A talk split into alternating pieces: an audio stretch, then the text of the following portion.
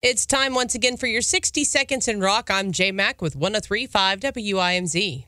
Are you looking for something good to binge watch right now? Well, if you haven't heard about Daisy Jones and the Six, check this out. It has become my new obsession. I love it and I'm binge watching it myself right now.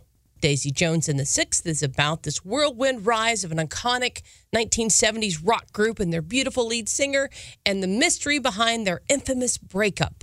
Maybe that sounds a little familiar.